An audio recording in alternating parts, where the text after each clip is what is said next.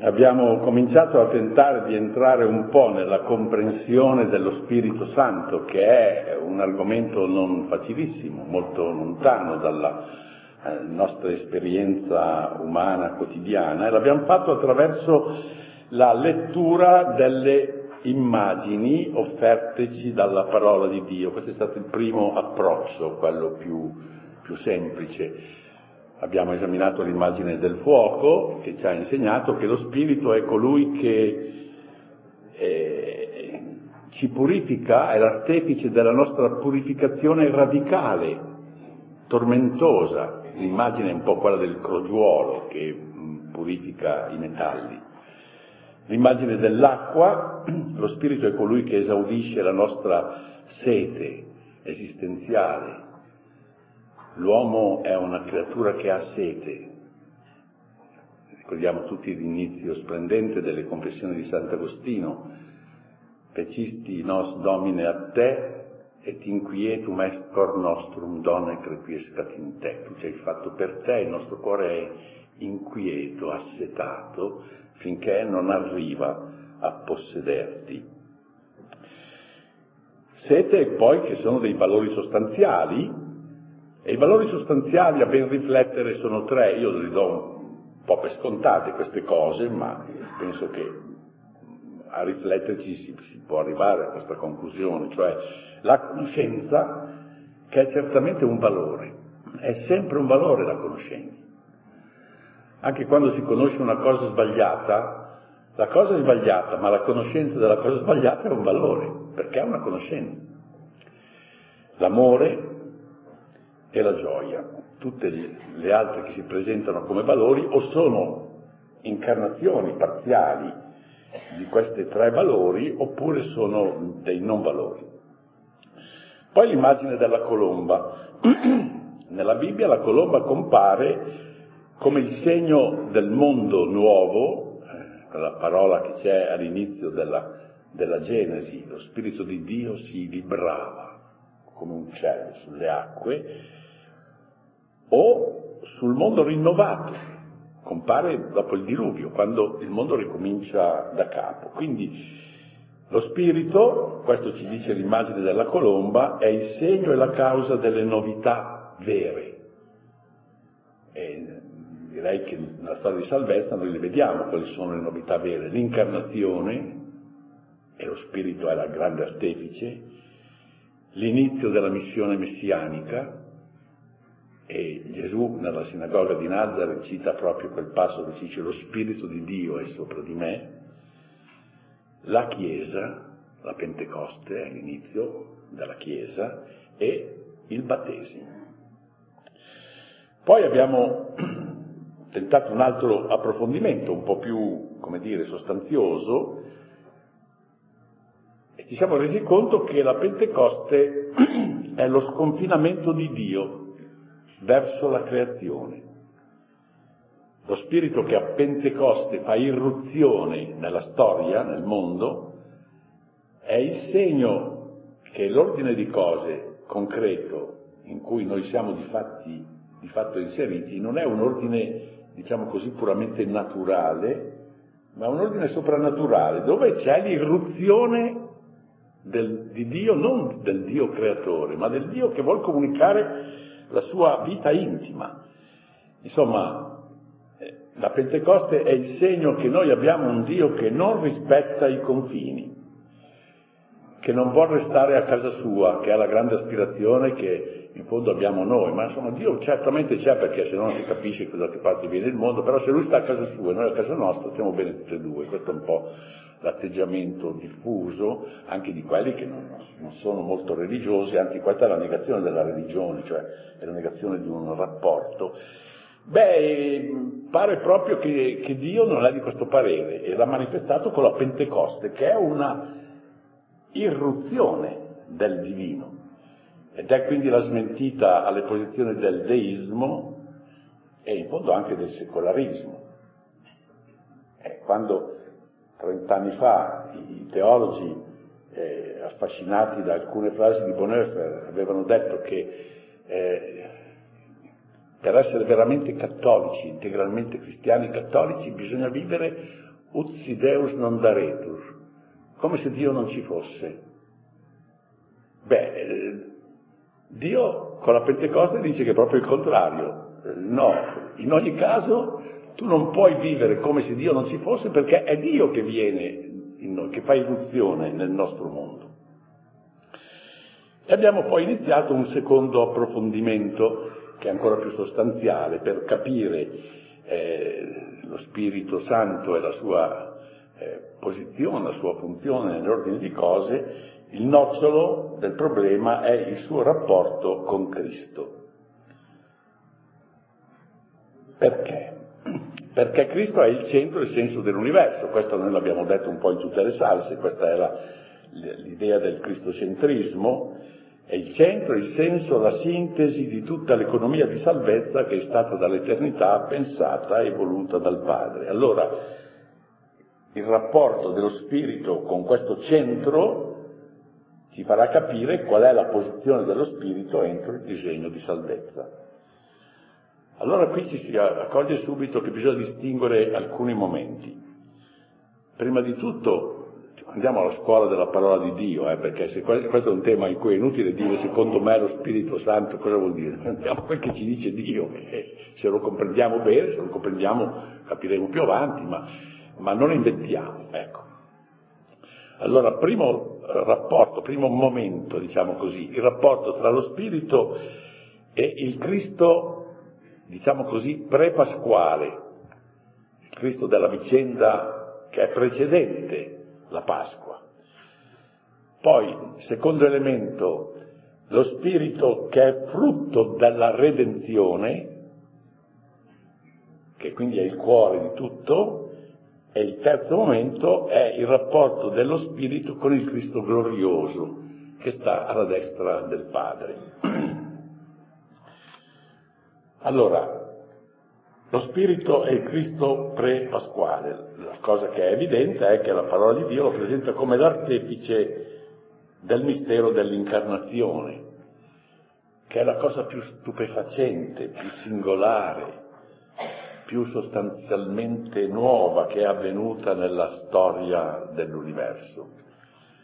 I due Vangeli dell'infanzia, noi l'anno scorso li abbiamo esaminati con una certa cura, sono i primi due capitoli di Matteo, i primi due capitoli di Luca, abbiamo detto l'anno scorso che sono del tutto indipendenti tra di loro, diversissimi nel linguaggio, nella struttura letteraria, nella scelta degli episodi, e tutte e due vengono dall'area giudeo-cristiana, quindi proprio dalla prima comunità evangelizzata. Tutte e due convengono nell'indicare la causa della concezione di Cristo in un intervento dello Spirito Santo. L'anno scorso noi abbiamo esaminato da vicino il racconto di Luca dell'Annunciazione, come anche abbiamo esaminato il Vangelo dell'infanzia di Matteo. Bene, in tutti e due questi testi il protagonista del concepimento di Gesù è Lui. Lo Spirito Santo scenderà su di te, la potenza dell'Altissimo ti coprirà con la sua ombra. L'anno scorso dicevamo che con questa frase si allude alla finale dell'Esodo. Allora la nube coprì la tenda del convegno e la gloria del Signore riempì la dimora. L'intenzione del testo è quella di rivelare che Maria come il nuovo santo dei santi, la dimora di Dio in mezzo al suo popolo. Però, già l'abbiamo già rilevato, ma lo richiamiamo, prima ancora questa frase dell'angelo è la risposta alla richiesta di spiegazione della piena di grazia che non intende unirsi a nessun uomo, e quindi è l'affermazione della nascita virginale di Cristo. E qui facciamo un'osservazione: se si tengono presenti le concezioni fisiologiche degli antichi, per i quali è soltanto l'apporto virile che trasmette la discendenza, mentre da parte della donna è di ospitare e nutrire come la terra fa con i vari semi. Questa è un po' l'immagine che ci sta sotto, no? Allora si comprende che ambedue i Vangeli dell'infanzia, con il ricordo dello Spirito Santo, affermano implicitamente da un lato la divinità di Gesù, che ha quello che conta, cioè l'elemento decisivo per trasmettere la vita, viene da Dio, e l'altro anche l'avvento di un'umanità nuova sottratta al legame fisico con Adamo. L'umanità comincia da capo. Poi dopo c'è la vita pubblica, e anche nella vita pubblica di Gesù noi vediamo che lo Spirito Santo è colui che assiste e conduce Cristo nello svolgimento della sua missione. Nel battesimo del Giordano, lo Spirito, l'abbiamo visto che compare come il rinnovamento del mondo, riempie il cuore del Nazareno, che ne riparte appunto, dice Luca, il Vangelo di Luca, pieno di Spirito Santo. Interessante, perché Luca dice che dal battesimo Gesù parte pieno di Spirito Santo. San Pietro, più avanti, nel capitolo 10 degli Atti, in un discorso ricordando questo episodio, arriverà a parlare di consacrazione messianica in Spirito Santo e potenza. È come la consacrazione del Messia fatta con lo Spirito Santo. Da allora lo Spirito guida Gesù sulla strada che gli è prefissata dal Padre. E lo guida subito. È interessante vedere in tutti i tre Vangeli sinottici che dopo il battesimo, subito lo Spirito, Gesù, dice Matteo e anche Luca, fu condotto dallo Spirito Santo. Matteo e Luca sono abbastanza moderati, invece Marco, che non ha paura di usare i linguaggi, dice lo Spirito lo scaraventò nel deserto. E che balle, boom, boom, proprio. Dopo il deserto, il Signore, sempre con la potenza dello Spirito Santo, notano gli evangelisti, arriva in Galilea. E la sua missione messianica comincia nella sinagoga di Nazareth con l'avveramento di un'antica profezia che dice: lo Spirito del Signore è sopra di me, per questo mi ha consacrato con l'unzione. Oggi questa scrittura si è compiuta in voi che ascoltate. E proprio nello Spirito egli trova la fonte segreta della sua gioia inalterabile. E qui è un passo che io avrò già citato chissà una trentina di volte, ma continuerò a citarlo. Ti rendo lode, o Padre, e lo dice prima ancora Luca, dice, in quello stesso istante Gesù esultò di gioia nello Spirito Santo e disse: ti rendo lode, Padre, Signore del cielo e della terra, perché hai nascosto queste cose ai sapienti e agli intelligenti e le hai rivelate ai piccoli. È da pochi anni che io sono rimasto impressionato da questo versetto, e tutte queste lezioni sono un po'...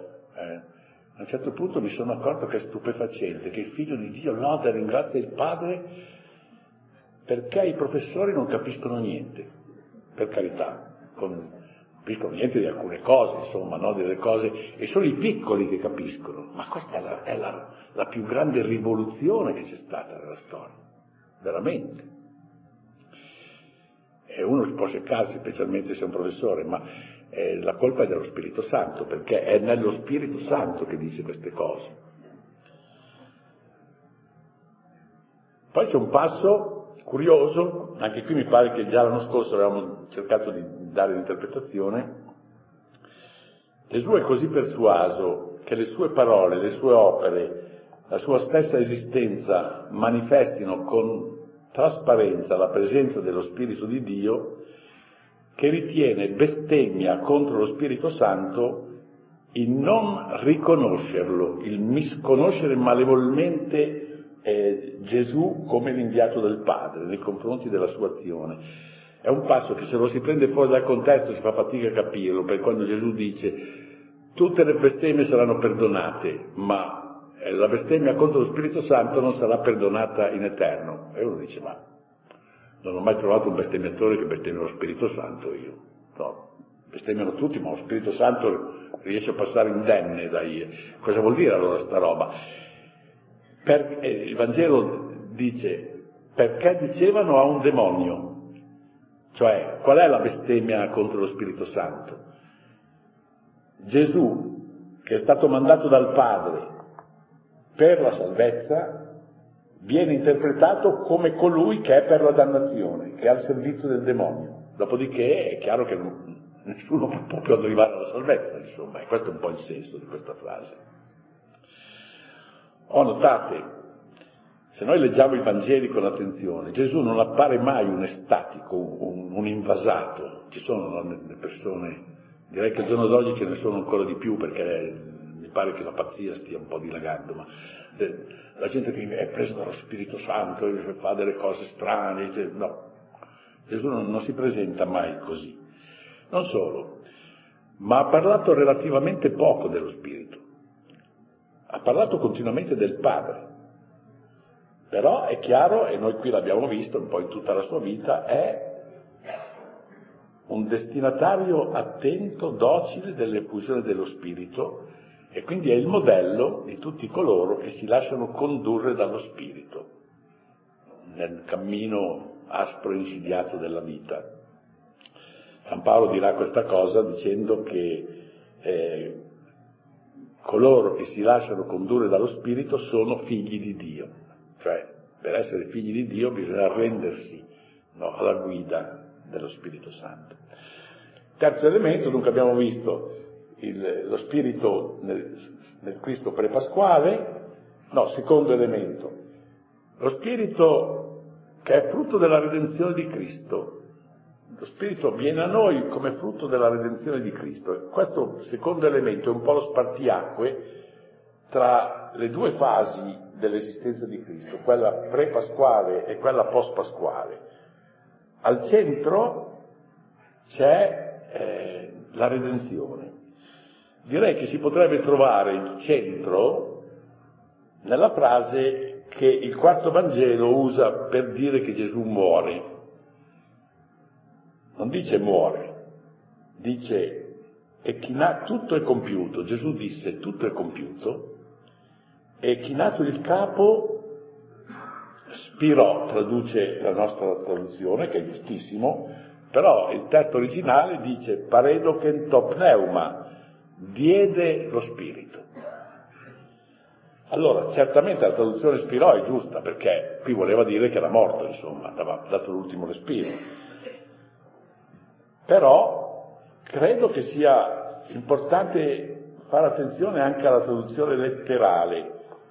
Paredokentopneuma significa consegnò lo Spirito, e così tra l'altro ci si assimila con ciò che dice il Vangelo di Luca: Padre, nelle tue mani consegno il mio Spirito. Però, se noi teniamo presente lo stile di Giovanni, che è pieno di allusioni, di varie risonanze, in Giovanni ci sono come sempre diversi strati, e teniamo presente la sua propensione a riunire la morte e la risurrezione di Cristo nell'unica categoria teologica della esaltazione e della gloria. Io cito la frase che tutti ricordiamo: Gesù dice, quando sarò esaltato trarrò tutti a me, e voleva dire quando sarò esaltato sulla croce, però la parola che usa è una parola di gloria. No, quindi tende a unire la redenzione come unico fatto con i due versanti, quello del sacrificio, della morte e della gloria. Allora è probabile che quasi in filigrana noi con questa espressione diede lo Spirito possiamo leggere che ci sia qui richiamato il dono dello Spirito. San Giovanni vuol dire, dal sacrificio di Cristo ci è stato dato lo Spirito. Cioè, in qualche modo sarebbe come l'anticipazione di quello che Giovanni non ha il racconto della Pentecoste. Per lui la Pentecoste è allusa nella prima apparizione del capitolo 20, dove Gesù alita sugli Apostoli e dice ricevete lo Spirito Santo. Ecco, questo diede lo Spirito vuol dire questo, anticipa con questo accenno discreto quanto appare quando appare agli Apostoli la sera di Pentecoste. Non è una fantasia nostra, perché c'è un fondamento, ed è questo. Se voi leggete con attenzione tutta la scena della morte di Cristo in Calvario secondo San Giovanni, il quarto Vangelo, trovate che ci sono tre elementi. La prima è questo: diede lo spirito, va bene. Poi è l'unico che dice che da Cristo uscì sangue e acqua, o acqua e sangue, a seconda, qualche codice dice acqua e sangue, cioè qualcuno, sangue e acqua probabilmente è la descrizione di quello che è avvenuto. Acqua e sangue è già l'allusione ai misteri, dalla redenzione di Cristo viene a noi praticamente sia il battesimo sia l'Eucaristia, no? Allora, lo spirito, l'acqua e il sangue sono praticamente la Chiesa, cioè lo Spirito Santo è l'anima della Chiesa, il battesimo e l'Eucaristia. E uno potrebbe dire, sì, ma queste cose le inventa lei. No, non le invento del tutto io. Perché? Perché se noi leggiamo la prima lettera di Giovanni, che è lo stesso autore, dice, è una frase un po' misteriosa, ma si illumina da quello che abbiamo detto, al capitolo 15. Sono tre le cose che danno testimonianza: lo spirito, l'acqua e il sangue. E queste tre cose sono concordi. Ora, se voi mettete insieme queste due, la descrizione della morte e queste cose con le tre, allora è evidente che qui abbiamo un po' tutta questa idea fondamentale: dalla redenzione di Cristo è venuta la redenzione e la Chiesa, no? È venuto lo Spirito Santo, che noi diremo è l'anima della Chiesa, no? Adesso abbiamo il terzo elemento, dunque sono pagina 32 del testo, non mi ricordo mai di dare la referenza, ma questo terzo elemento è quello, pensate, noi adesso dobbiamo cercare di capire quali sono i rapporti tra lo Spirito Santo e il Cristo che sta alla destra del Padre, cioè che discorsi fanno tra di loro, cosa fanno, no? È una bella pretesa, no? Noi non ci avventureremmo mai se non avessimo la parola di Dio che ci parla di questo, ed è la Catechesi di Giovanni, il quale, già l'ho detto, in tutti i discorsi dell'ultima cena è una catechesi sullo Spirito Santo. È per lui così importante questa catechesi sullo Spirito Santo che per far posto a questa catechesi sullo Spirito Santo sacrifica l'Eucaristia. Giovanni non ha il racconto dell'istituzione dell'Eucaristia, perché quello là, tutto il tema dell'Eucaristia l'aveva già anticipato al capitolo 6, no? Il discorso famoso di Cafarnao. Allora, se voi leggete questi capitoli 14, 15 e 16 di Giovanni, che è una cosa da fare, leggerli con calma, sarete certamente colpiti. Qui veramente nessuno poteva immaginare una cosa simile se non colui che proprio l'ha vissuto in prima persona. Io vi darò come una specie di chiave di lettura di questi capitoli, direi cercando di mettere in evidenza quattro frasi. La prima frase è questa: il Consolatore, Paraclitos, lo Spirito Santo, che il Padre manderà nel mio nome, Lui vi insegnerà ogni cosa e vi ricorderà tutto ciò che io vi ho detto. Allora qui, questo è il primo elemento che è fondamentale: lo Spirito è mandato dal Padre. Il Padre è la fonte unica e totale della vita divina e dunque anche di tutte le donazioni verso il creato. Un po' più avanti noi troveremo la frase che procede dal Padre, al capitolo 15, che è la frase che è stata usata poi per il simbolo niceno costantinopolitano, no? Il simbolo niceno costantinopolitano, il testo originale era esattamente quello di Giovanni, che procede dal Padre. Poi c'è stato qualche zelante che ha detto no, ma procede anche dal figlio, allora ha voluto metterci dentro il filioque, che procede dal padre e dal figlio, e ne sono venuti dei guai incalcolabili, no? Tutte le chiese d'Oriente e d'Occidente hanno litigato su questa storia. Tutto sommato, mi ricordo che Mons. Figini in scuola diceva, tutto sommato era meglio non inserirlo il figliocco, per delle ragioni che poi magari vi dirò. Pio XI, ma per poter capire l'importanza di questo gesto bisogna rifarsi a loro, non adesso. Quando ha celebrato un pontificale in rito bizantino in San Pietro, e il credo l'ha detto dal celebrante, arrivato al Filioque, che è nel testo bizantino cattolico, c'è dentro il Filioque, lui l'ha saltato. Ha avuto una grande risonanza, perché era... Allora non vuol dire che non procede dal figlio, no, vuol dire un'altra cosa che è un po' più complicato. Comunque adesso non andiamo in questo sentiero. Procede dal padre, va bene, ma questa stessa frase ha un secondo elemento che, per quello che ci interessa, è ancora più importante. Lo Spirito Santo che il Padre manderà nel mio nome, nel nome di Gesù. Qui veramente noi siamo stupefatti, perché non dimentichiamo che Gesù di Nazareth è un uomo divinamente personalizzato, però è uno della nostra stirpe, che ha la nostra natura, partecipe della nostra stessa umanità. Che un uomo possa dire che l'effusione dello Spirito avviene a nome suo, nel mio nome, come dire per sua richiesta, quasi per sua autorità, questa è una cosa stupefacente. Quindi egli è un uomo che gode di un ascendente unico e inimmaginabile presso il Padre, tanto da sollacitarne e ottenerne la massima e la più completa delle elargizioni, che è il dono dello Spirito.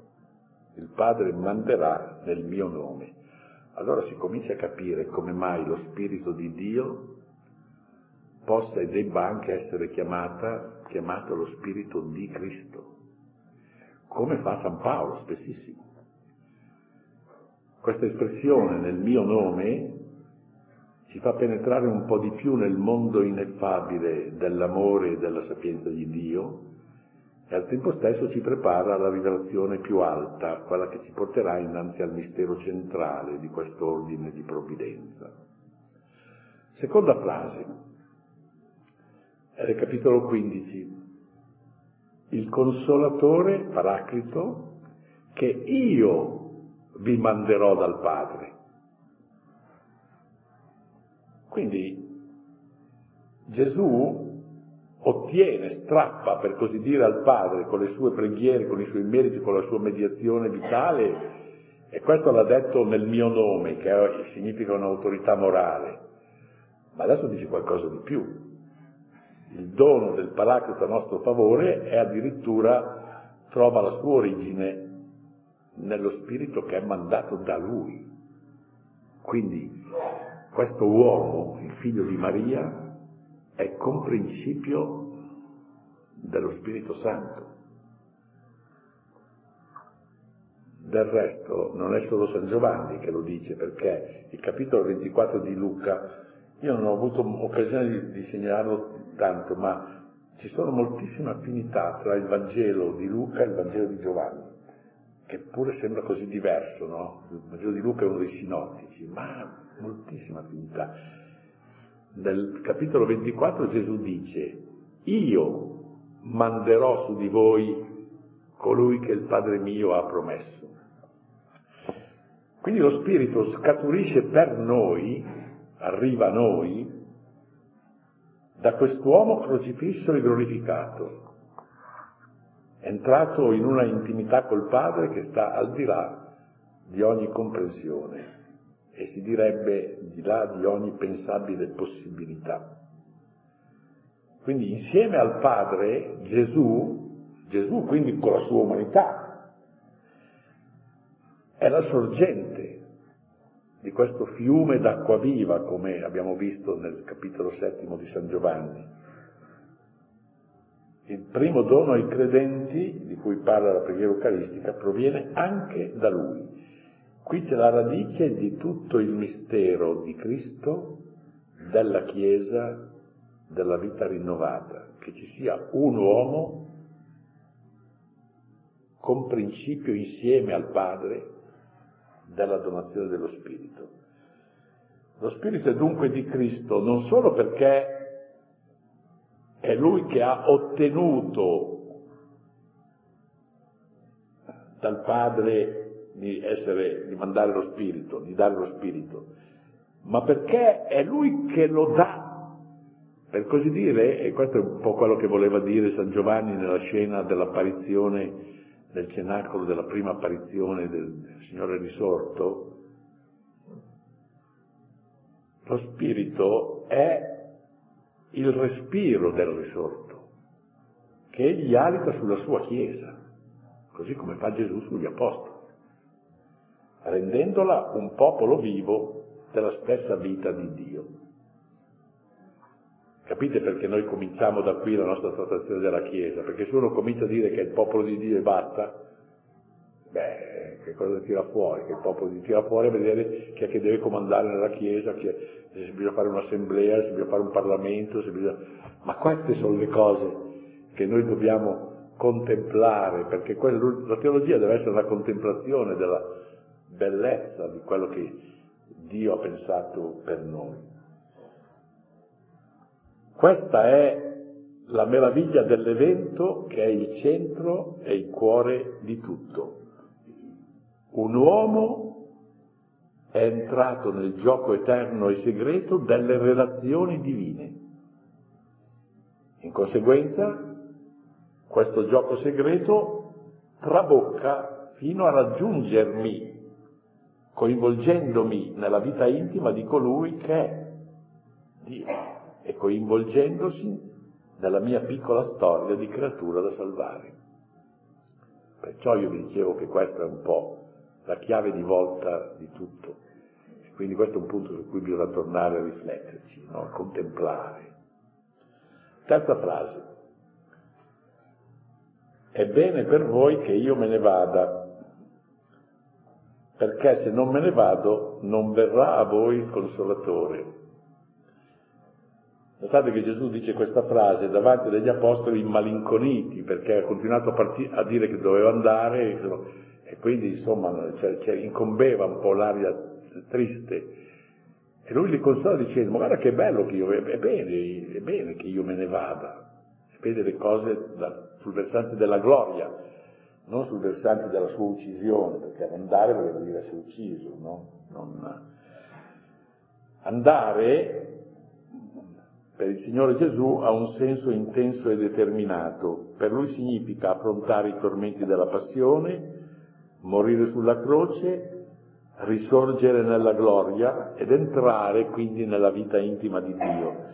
In una parola, andare, come la usa Gesù, vuol dire operare il passaggio, la Pasqua, da questo mondo al Padre.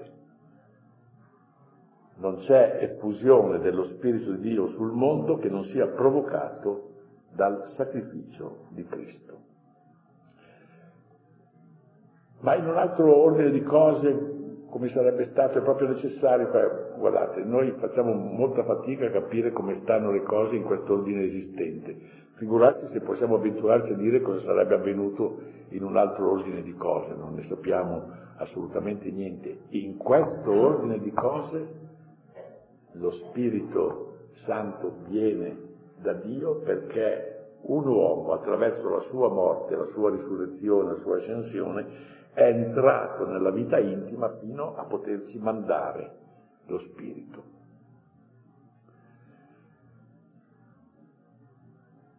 Il quarto Vangelo, al capitolo 7, che ha in mente questa verità, la in mente così forte che la usa delle espressioni che ci sconcertano un po', ma bisogna capirle bene. Gesù dice, cioè l'Evangelista dice: ancora non c'era lo Spirito, perché Gesù non era stato ancora glorificato. Basta vedere che adesso lo Spirito Santo è venuto fuori dopo, che prima non c'era, ma non è quello che vuol dire. Ma questa è una frase fortissima per dire che dalla gloria di Cristo viene a noi lo Spirito, cioè non è tanto in senso cronologico, ma in senso causativo. La glorificazione di Cristo è quella che ci fa avere lo Spirito. Perciò, facciamo una conclusione di carattere un po' anche concreta, Non ci può essere meditazione sullo spirito che non sia al tempo stesso meditazione sulla morte salvifica e sulla gioia pasquale.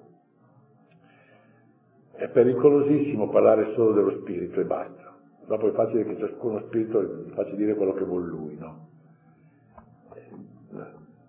Meditare sullo spirito vuol dire meditare sul sacrificio e sulla gloria di Cristo.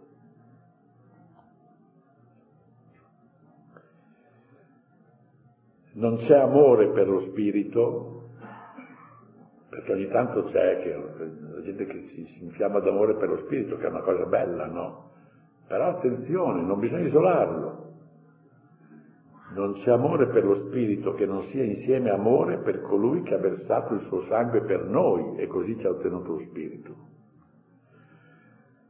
Non c'è devozione allo spirito che non si risolva immediatamente nella devozione al Signore crocifisso e sempre vivo. Ecco, questo ci tengo a dirlo, forse qualcuno si meraviglia un po' di questa insistenza, ma ci sono tanti pneumatologi in giro che partono con lo Spirito Santo e gli fanno dire tutto quel che vogliono, no? Bisogna metterli sempre nel contesto in cui ce l'ha presentato la rivelazione. Ultima frase, questa è quella più che ci incuriosisce di più. Gesù Cristo, uomo, figlio di Dio e uomo, è entrato nella vita divina ed è là col Padre. E si parlano, no? Ma che cosa dicono?